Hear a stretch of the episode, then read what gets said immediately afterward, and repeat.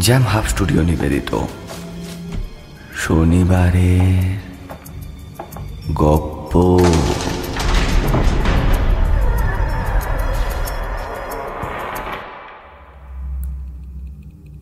প্রতি শনিবার রহস্য রোমাঞ্চে ভরপুর গল্প দিয়ে সাজানো আমাদের শনিবারের গপ্প শুনতে।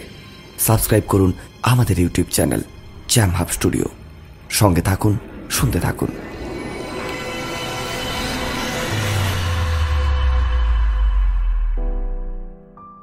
জ্যাম হাব স্টুডিও নিবেদিত শনিবারের গল্প এই সেগমেন্টে আজকের গল্প, শ্মশান যাত্রীর গল্প।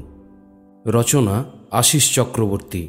Jam Hub Studio ও প্রাঙ্গণ সাহিত্য পত্রিকার উদ্যোগে অডিও স্টোরি কন্টেস্ট থেকে নির্বাচিত হয়েছে এই গল্পটি।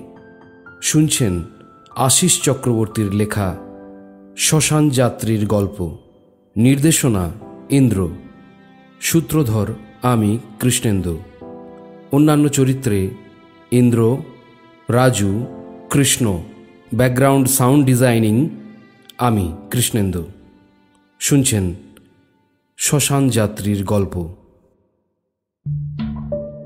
সারা রাত দিব্যেন্দুদের জাগিয়ে রেখে পরদিন ভর দুপুরবেলা বুড়ো সদাশিব পৃথিবীর সমস্ত বন্ধন মুক্ত করে চলে গেলেন।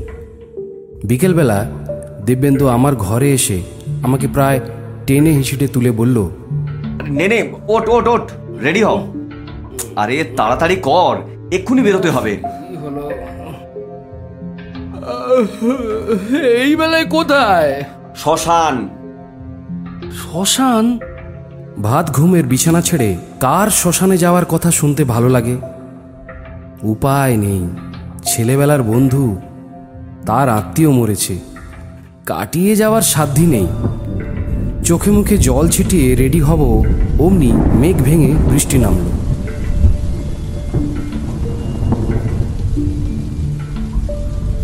উফ কি বিশ্রী দিন রে বাবা। হুম তা যা বলেছিস। তড়িঘড়ি বৃষ্টিতে ভিজতে ভিজতে শ্মশানে পৌঁছে মেজাজ গেল বিগড়ে। লম্বা লাইন লোকে লোকে শ্মশান একরকম গঙ্গম করছে। আশেপাশের দু চারটে গ্রামের সব মৃতদেহ রাত থেকে এসে এখানে জুটেছে। বিরক্তিটা আরও বাড়ল যখন শুনলাম আমাদের সময় আসতে রাত কাবার হবে। সারাটা দিন এই পরিবেশে থাকা বেজায় অস্বস্তিকর। কতক্ষণ যে বাসি মোড়া আগলে থাকতে হবে, ভগবানই জানেন। বৃষ্টিতে পুরো ভিজে গেছি আমরা। অনেকটা দূরে একটা গাছের তলায় বসে আমি আর দিব্যেন্দু মোড়ার খাটিয়া ছুঁয়ে বসে আছি। শ্মশানের মন্দির, টিনের চালায়, দূরের চা দোকানে ঠাসাঠাসি ভিড়। দেরিতে আসায় কোথাও মাথা গোজবার স্থান নেই। সহযাত্রীরা কে কোথায় ঢুকল, কি বাড়ি ফিরল, কোনো হদিশ নেই। স্রেফ আমি আর দিব্যেন্দু গামছা মাথায় চাপিয়ে গাছের তলায় সমানে ভিজছি। বেয়াড়া বৃষ্টি, মাঝে মাঝে বিরতি দিয়ে আবার শুরু হচ্ছে। দিব্যেন্দু এর ফাঁকে একবার হাই তুলে বলল বুড়োটা মরার আর দিন পেল না। এরকম বলতে আছে নাকি? নদীর এক পাশে ঝোপঝাড় আর বড় উঁচু গাছে ঘেরা শ্মশান চত্বর। ঝপ করে কখন অন্ধকার নামলো টেরই পাইনি। চুল্লির কাঠ পুড়ছে পটপট শব্দ করে। মরার শরীরে টান ধরে উঠে আসলে অমনি পড়ছে বাঁশের বাড়ি। দূর থেকে আবছা বোঝা যাচ্ছে। পরক্ষণেই নিভন্ত আলোয় দেখলাম আমাদের দিকেই এগিয়ে আসছে একজন। অল্প আলোয় কিছুই স্পষ্ট বোঝা যায় না। এসেই তিনি ভিজে মাটিতে বসে পড়লেন। তারপর পকেট থেকে কি একটা বার করে হাতের তালুতে বার কতক চাপড় মেরে আড়াল করে মুখের ভেতর চালান করে দিলেন। বুঝলাম খৈনি। এরপর আমাদের দিকে মুখ ফিরিয়ে বললেন কি ভয়ানক দুর্যোগ বলুন তো। গলার স্বরে বিশেষ কোনো বৈশিষ্ট্য না থাকলেও বয়স আন্দাজ করা যায় ষাটোর্ধ। দিব্যেন্দু এক অক্ষরে উত্তর দিল হুম। অন্ধকার আরও চেপে বসল। এতগুলো মানুষ এতক্ষণ যে দেখেছিলাম চাপা কালো অন্ধকারে কোথায় যেন বিলীন হয়ে গেল। ইলেকট্রিকের বাতিও নেই। দূরে কেবল চুল্লির দগদগে আগুন। আশপাশটা ছোট হয়ে গিয়ে যেন পিঠের কাছে শেষ হয়ে গেছে।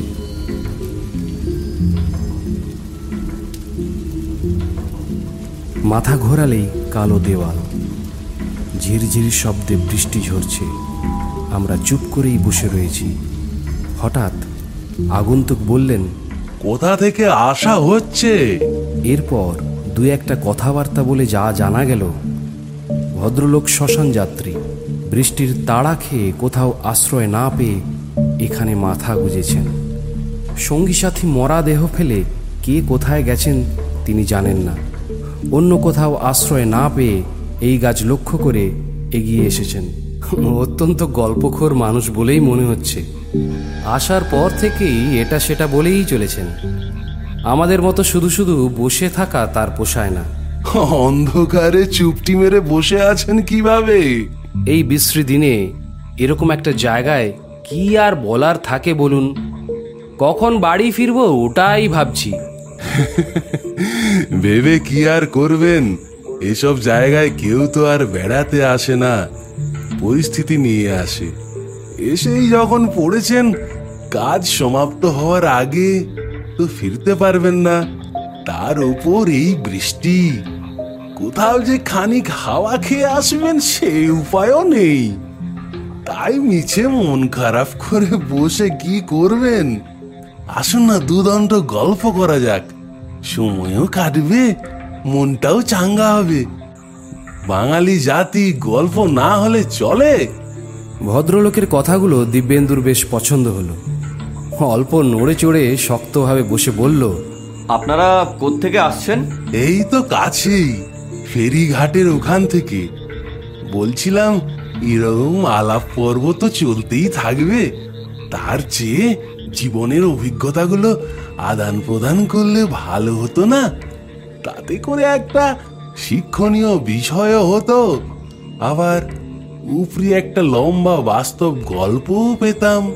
হুম প্রস্তাবটা মন্দ নয় কিন্তু। এরকম একটা গা ছমছমে পরিবেশ। আমার একটা ঘটনার কথা মনে পড়ে গেল বুঝলেন? কথাটা শোনার পর লোকটার উৎসাহ বেশ বেড়ে গেল। আগ্রহের সঙ্গে বললেন কীরকম গল্প শুনি? ঘুটঘুটে অন্ধকারে নিজের শরীর পর্যন্ত স্পষ্টভাবে দেখা যায় না। কেবলমাত্র গলার স্বরে একে অপরের সঠিক অবস্থান অনুমান করে বসে রয়েছি। দিব্যেন্দু খানিক গলা ঝেড়ে বলতে শুরু করল। তা বেশ মনে আছে। আমি তখন ইউনিভার্সিটিতে পড়ি, হোস্টেলে থাকি। হোস্টেলের বেয়ারা হরি রান্নাঘরের চালার বাঁশে গলায় দড়ি দিয়ে মারা গেল। এই খবরে হোস্টেল থমথমে হয়ে পড়ল। রান্নাঘরের দিকে রাত্রেবেলা যাওয়া তো দূরে থাক, কেউ কেউ রাতের খাওয়ার পর্যন্ত খেতে যেত না। এমনটাও রটলো হরি নাকি মৃত্যুর পরে রান্নার ঘরে মেঝেতে বসে বসে খেতে দেখেছে কেউ কেউ। সে এক ভয়াল অভিজ্ঞতা। ভয় যেন রাত নামলেই হোস্টেলে এসে গেড়ে বসতো। কয়েকদিন পর অনেকেই হোস্টেল ছেড়ে মেষ বাড়িতে উঠল গিয়ে। বিরাট হোস্টেল। পড়ে থাকলাম আমি, নদিয়ার বিমল আর নর্থ বেঙ্গলের একটি ছেলে, অনিমেষ। সন্ধে নামলেই ফাঁকা হোস্টেল যেন আমাদের গিলে খেতে আসতো। ঠুকঠাক শব্দ আর এটা ওটা আচমকা পড়ে যাওয়া হামেশাই ঘুমের মধ্যে আমরা শুনতাম। কিন্তু চোখ খুলে কিচ্ছু দেখিনি। অনিমেষ দিব্যি অন্ধকারে চলাফেরা করত। ভয় পেতে ওকে তেমন একটা দেখিনি। আমরা তো ভয়ে এক প্রকার সিটিয়ে গিয়েছিলাম। এসবের আতঙ্কের মাঝে পরীক্ষা চলে এলো। রাত জেগে পড়ার সাহস ছিল না। সন্ধে নামলেই খাবার দাবার ঘরে তুলে আমরা দৌড় এঁটে পড়ে থাকতাম। এর ফলে ভূগোলের তৃতীয় পত্রটা অস্বাভাবিকভাবে খারাপ দিয়ে ফেলেছিলাম। নির্ঘাত ফেল করব এবার তিনজনে। একটা বছর নষ্ট হবে। এই ভেবে উপায় খুঁজতে থাকলাম। উঠতি বয়সে ঝুঁকিপূর্ণ কাজে উৎসাহ খুব থাকে।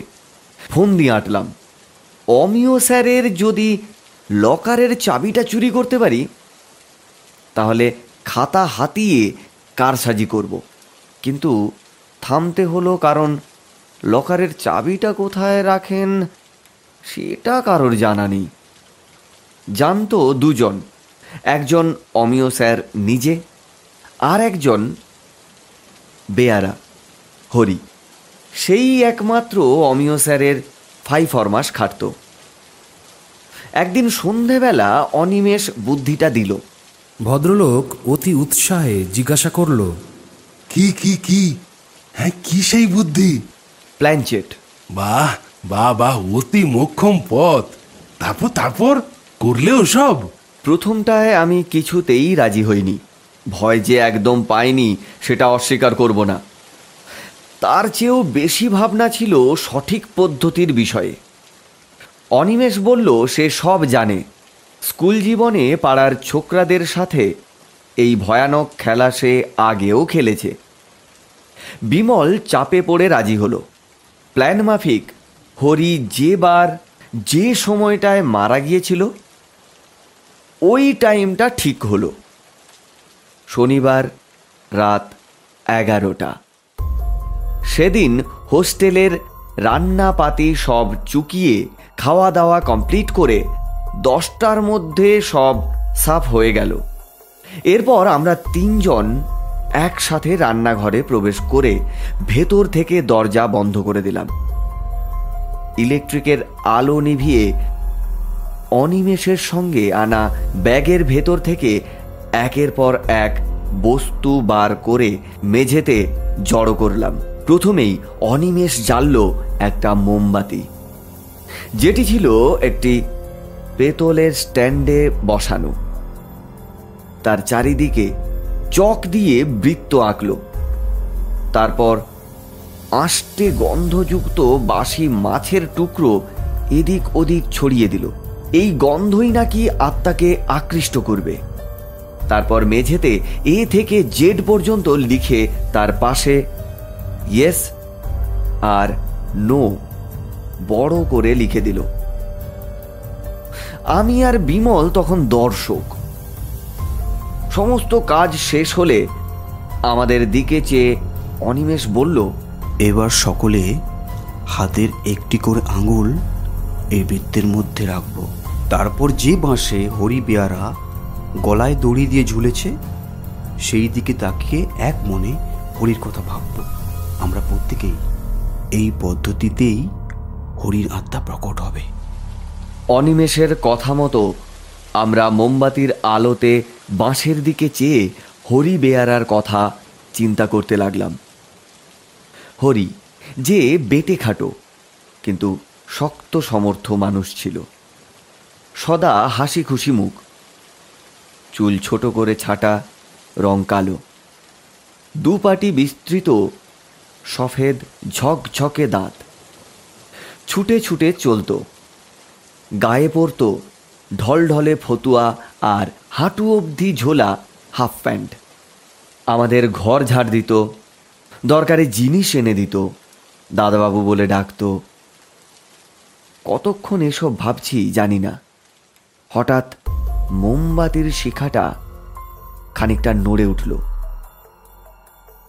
তারপর প্রায় নিভু নিভু হয়ে আবার আলো প্রসারিত করে জ্বলে উঠল।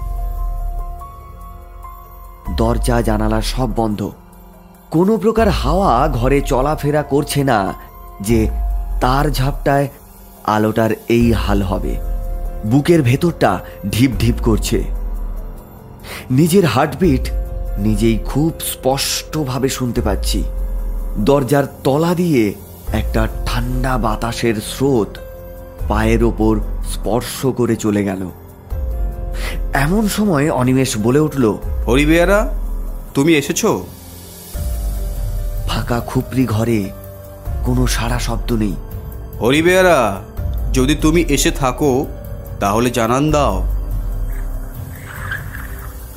কথা শেষ হবার সঙ্গে সঙ্গে পিতলের স্ট্যান্ড সমেত চলন্ত মোমবাতিটা মেঝেতে ঘষতে ঘষতে ইয়েস লেখার কাছে গিয়ে থামল। আমার আর বিমলের আঙুল বৃত্তের মধ্যে কাঁপছে। একে অপরের মুখ দেখতে দেখতে ঢোক গিলছি, কারণ গলা শুকিয়ে এসেছে। কপাল থেকে ঘাম মেঝেতে পড়ছে।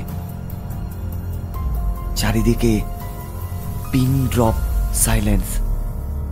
অনিমেষ আমাদের দুজনের দিকে খানিক সাফল্যের মিচকে হাসি হেসে হরির উপস্থিত আত্মাকে জিজ্ঞাসা করল অমিয় স্যার লকারের চাবি কোথায় রাখে তুমি জানো? মোমবাতি স্ট্যান্ড সমেত ইয়েস লেখার ওপর খানিক নড়ল। অনিমেষ পরের প্রশ্ন করতেই মোমবাতি আগের মতোই সরে সরে এ থেকে জেড লেখা অক্ষরে ঘুরে ঘুরে জানিয়ে দিল স্টাফ রুমের শেলফে। এরপর অনিমেষ হরিবেয়ারাকে ছড়ানো বাসি মাছের টুকরো নিয়ে ফিরে যেতে বলল। অমনি একটা হাওয়ার জমাট স্তূপের মতো রান্নাঘরের তাক থেকে মেঝেতে লাফিয়ে পড়ল। সেই শব্দ শুনে বিমল তীব্র গোঙানি আর ছটপট করতে করতে অজ্ঞান হয়ে গিয়ে মোমবাতি উল্টে মেঝেতে চিতভাবে পড়ে গেল।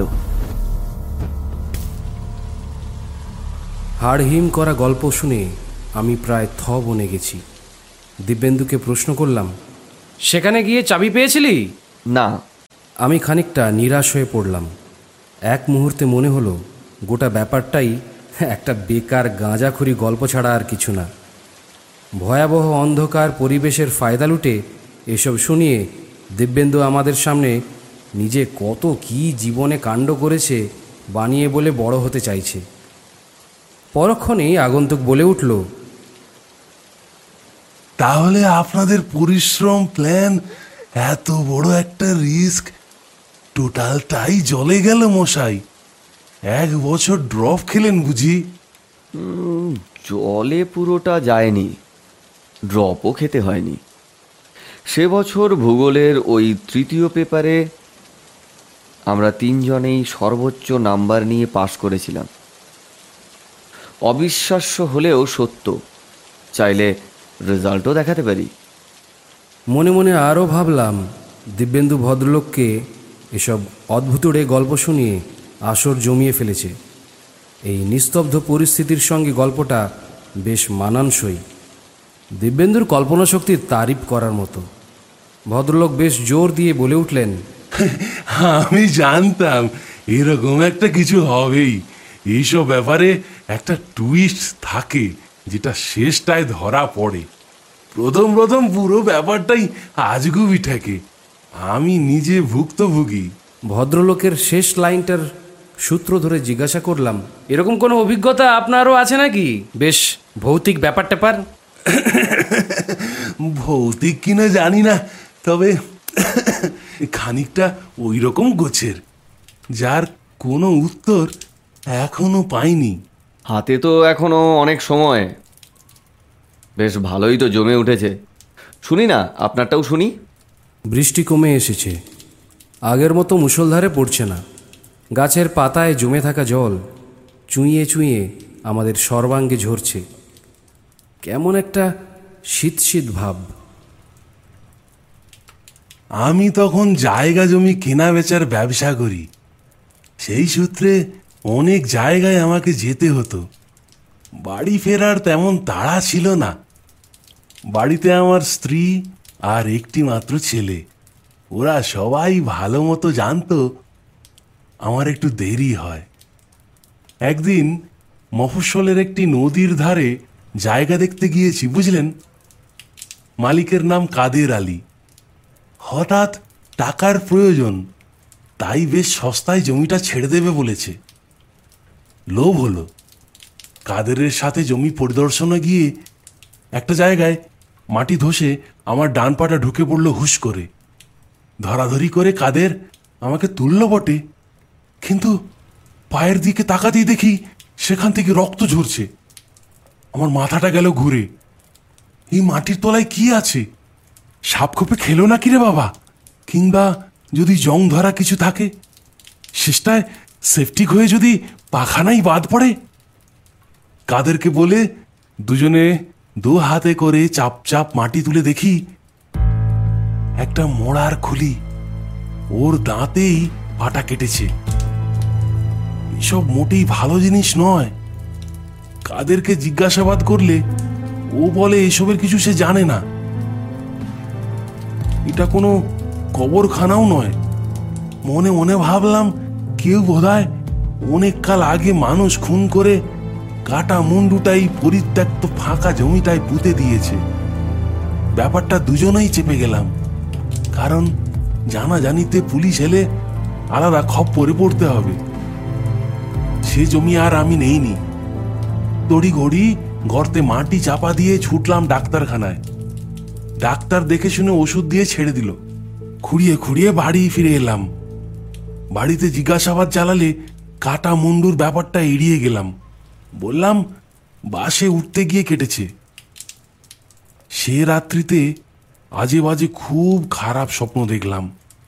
দেখি আমি মরে পড়ে আছি, আর একটা দাঁড় কাক এসে আমার চোখ দুটো টুকরে টুকরে খাচ্ছে।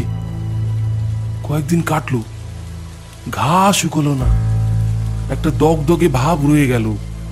ডাক্তারের কাছে কয়েকটা ইঞ্জেকশন লিখিয়ে খুঁড়িয়ে খুঁড়িয়ে কাজে বেরালাম।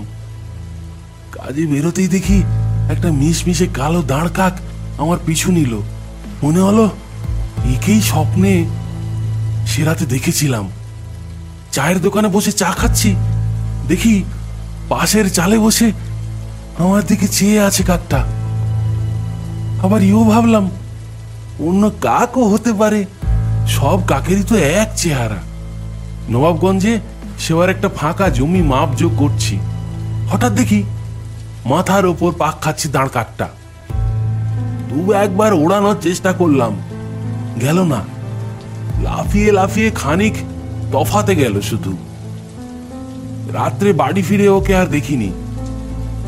কিন্তু খুব ভোরবেলা আবার তার কর্কশ শব্দ শুনে ঘুম ভেঙে গেল। দেখি বাড়ির পেছন দিকে একটা মোরা আমড়া গাছের ডালের ফাঁকে শুকনো শুকনো ডাল মুখে করে এনে বাসা বেঁধেছে। এ তো ভারী ঝঞ্ঝাট হলো। কোনো ফোন দিয়ে এটে একে বিদায় করতে পারলাম না। আমি কাজে বেরোলে আমার পিছু ধায়, বাড়ি ফিরলে আবার ফিরে এসে আমরা গাছে বসে চেঁচায়। বিরক্তিকর। এর মধ্যেই একবার রাতে ভয়ঙ্কর খারাপ স্বপ্ন দেখলাম। আমি জলে ডুবে মরে ঢোল হয়ে ফুলে পচে পড়ে আছি নদীর পাড়ে। আর আর ওই কাক? আমার জলে পচা নরম মাংস, নাড়ি সব চিড়ে চিড়ে কাচ কাচ শব্দে খাচ্ছে। এই দুঃস্বপ্নের পাহাড় আর কাকের পিছু নেওয়া কোনোটাই আমার ভালো লাগছিল না। সব অসহ্য হয়ে উঠেছিল। দুশ্চিন্তা আমাকে গলা অবধি খেয়ে ফেলেছে। বিকেলবেলা যে দোকানে বসে চা খাই, সেই বিশু গোয়ালকে পুরো ব্যাপারটা খুলে বলতেই ও বলল, এসব ডাক্তার বদ্যির কাজ নয় গো দাদা। যা বুঝছি, এসব অন্য রকম ব্যাপার। আমার কথা শোনো, তুমি বরং ননিকা পালিকের কাছে যাও। দেখবে তোমার ক্ষতও শুকাবে, আবার খারাপ স্বপ্নও ছেড়ে যাবে। আর হ্যাঁ ননিকা পালিক ননি খেতে বড় ভালোবাসে।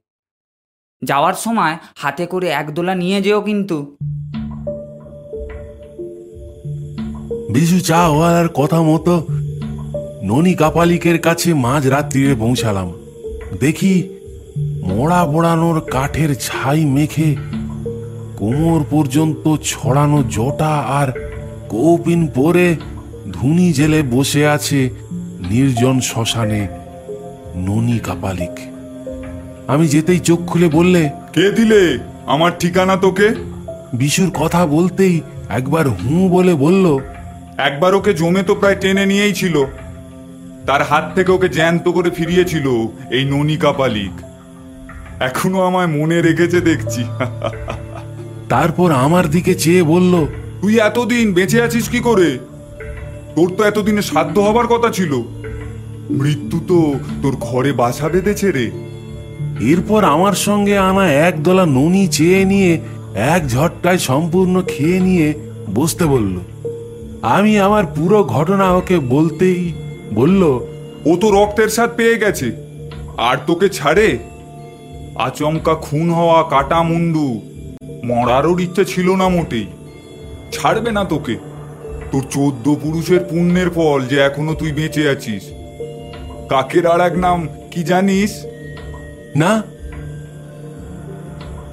কাপালিক ধুনিতে কাঠ গুঁজে দিতে দিতে বলল জম দূতক মানে জমের দূত তোর মরার কথা তো অনেক আগেই। সেই অনুযায়ী জম তার দুধ পাঠিয়ে তোর ওপর নজর রাখছে। সবই তো বুঝলাম বাবা। কিছুই কি করার নেই। এত বিশ্রী সব স্বপ্ন দেখছি যে রাতে ঘুমটাও পর্যন্ত উড়ে গেছে। গলা শুকিয়ে কাঠ হয়ে যায়। মাঝ রাত্রিরে ঘেমে নে প্রতিদিন বিছানা ছাড়ছি। মনে গেতে আছে ঘুমলেই বুঝি নিজের মরা নিজেই দেখব। কাল রাতে কি স্বপ্ন দেখেছিস? কাল রাত্রিরে ঘুমের মধ্যে দেখি হঠাৎ আমার বুকে প্রচণ্ড ব্যথা। পাঁজর যেন ভেঙে বসে যায়। দম বন্ধ হওয়ার উপক্রম। চোখ খুলে দেখি আমার বুকের উপর কে পা মেলে বসে আছে। আমার মুখে হাত দিয়ে চেপে ধরে আছে। হাজার চেষ্টা করেও মুখ খুলে চেঁচাতে পারিনি। গো গো করে কেবল গোঙাচ্ছি। বুঝেছি বুঝেছি বোবায় ধরেছিল তোকে। এদিকে আয় কানে কয়েকটা কথা বলছি। এগুলো ঘুমানোর আগে বলে ঘুমোবি।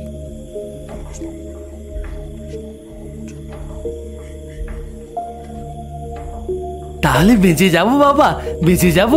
অতই যদি সোজাও তো তাহলে আমার কাছে কি করতে এসেছিস?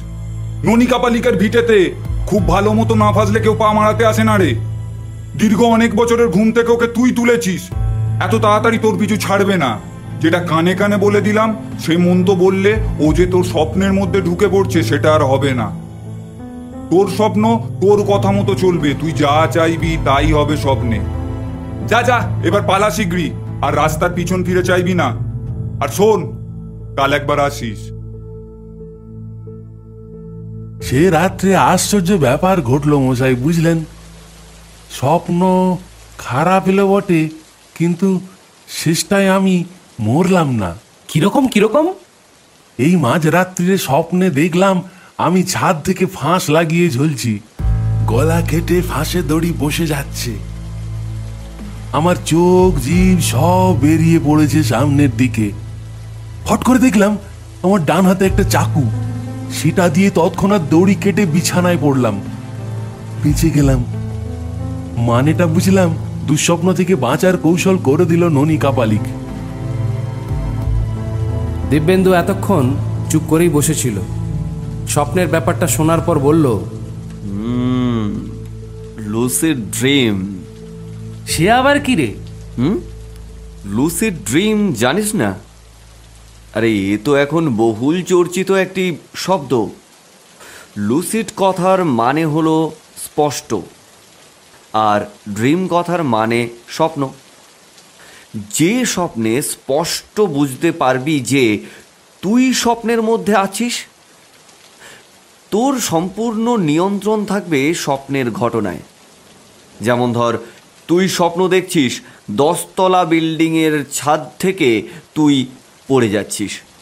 নিচে পড়লে কি হবে? তুই মরে যাবি তাই তো? কিন্তু তা না হয়ে তুই সেখানে নিজেকে ফেললি একটা নরম সোফার ওপরে। তুই বেঁচে গেলি। দুঃস্বপ্ন সুস্বপ্নে পরিণত হলো। এটাই লুসিড ড্রিমের খেল। হ্যাঁ হ্যাঁ ঠিক এরকমই একটা ব্যাপার। হ্যাঁ এরপর কি হলো? তারপর ননী কাপালিকের কথা মতো পরের দিন রাত্রে গিয়ে হাজির হলাম। ননী আমাকে দেখে বলল কি? স্বপ্ন কেমন ছিল? আর স্বপ্নে মরণ হয়নি নিশ্চয়ই। আগের থেকে অনেক ভালো বাবা। স্বপ্নে আমি বেঁচে গেছি। হুম এবার বাস্তবেও তোকে বাঁচাতে হবে। যা কালকেই গিয়ে ওই কাকের বাসা ভেঙে ফেল। তারপর ওই বাসার কাঠ এনে আমাকে দিবি। আমি ধুনি জ্বালাবো। কাল অমাবস্যা আছে, তোর নামে মহামৃত্যুঞ্জয় যজ্ঞ করতে হবে। তবেই নিস্তার পাবি আর পায়ের ক্ষতও শুকোবে। তারপর মহামৃত্যুঞ্জয়ের জন্য যেসব উপকরণের প্রয়োজন তা নিয়ে পরের দিন রাত্রে আবার আসতে বলে আমাকে বিদায় দিয়ে দিলেন। আমি তো খুশি খুশি ফিরে গেলাম। তারপর আলো না ফুটতেই ভোরবেলা উঠে বাড়ির পিছন দিকের মোরা আমরা গাছতলায় গিয়ে দাঁড়ালাম। উপরে চেয়ে দেখি বেটা কাকটা বেশ মগ ডালে বাসা বেঁধেছে। একটু একটু করে গাছে চড়তে ভদ্রলোকের গল্পের মাঝেই হঠাৎ ইলেকট্রিকের বাতি জ্বলে উঠল। চারিদিকে মানুষের উল্লাস। দিব্যেন্দুর আত্মীয়দের মধ্যে কয়েকজন ছুটে এসে বলল আরে তোরা এখানে বসে রয়েছিস? তখন থেকে খুঁজে খুঁজে হয়রান চল চল আর এক মিনিট দেরি করে যাবে না আমাদের নম্বর এসে গেছে নে, নে, নে। বলে হাত ধরে টেনে চুল্লির পাশটায় নিয়ে চলে গেল এদিক ওদিক তাকিয়ে ভদ্রলোককে আর দেখতে পেলাম না বোধহয় ভিড়ে মিশে গেছে ভদ্রলোকের গল্পের শেষটা আর জানা হলো না মনের ভেতরটা একটা অতৃপ্তি গ্রাস করল এরকম একটা ইন্টারেস্টিং মুহূর্তে এইভাবে উঠে চলে আসতে ইচ্ছে করছিল না মন মরা হয়ে পড়লাম ভাবলাম সৎ কাজ শেষ হলে লোকটাকে খুঁজে নিয়ে বাকিটা শুনে নেব। কিন্তু অন্ধকারে মুখটাই ভালোভাবে খেয়াল করতে পারিনি। তারপর মনে এলো খুঁড়িয়ে চলার কথা। সেই বৈশিষ্ট্যের কাউকে দেখলে তার কাছেই যাব। কিন্তু এতদিনে ক্ষত যদি শুকিয়ে যায়? অনেক ভাবনার মধ্যে সৎকার্য শেষ হলো। আমি চারিদিক নজর ঘুরিয়ে সে লোকের সন্ধান করে শেষটায় হতাশ হলাম। দিব্যেন্দু নদীতে অস্থি বিসর্জন করে উঠে এসছে। পরক্ষণেই চিতায় উঠেছে আর এক লাশ। সেদিকে চাইতেই বুকের ভেতরটা খচ করে উঠল। মোড়ার দেহের ডান পায়ের কাছে বিরাট দগদগে ক্ষত চিহ্ন। কাছে গিয়ে লাশটার মুখের দিকে চাইতে সাহস হলো না। সহযাত্রীদের মধ্যে একজন অল্প বয়স্ক ছেলেকে আড়ালে ডেকে জিজ্ঞেস করলাম এ ভাই কীভাবে মারা গেলেন? কি বলব বুড়ো বয়সে ভীমরতি। ভোর রাতে নাকি বাড়ির পেছনের মরা আমড়া গাছে কাকের ডিম আর বাসা পাড়তে উঠেছিল। সকালবেলা পাড়ার লোকজন গিয়ে দেখে ডাল ভেঙে চোখগুল মুড়ে মুড়ে আছে। কি অবস্থা? এসব শোনার পর শরীরটা যেন হালকা হয়ে গেল। বুকটাও ভারী। আমি আস্তে আস্তে উল্টো পায়ে পেছোতে লাগলাম। চুল্লির ঠিক অনেকটা ওপরে একটা দাঁড় কাক ঘুরপাক খেতে খেতে সমানে ডেকে যাচ্ছে।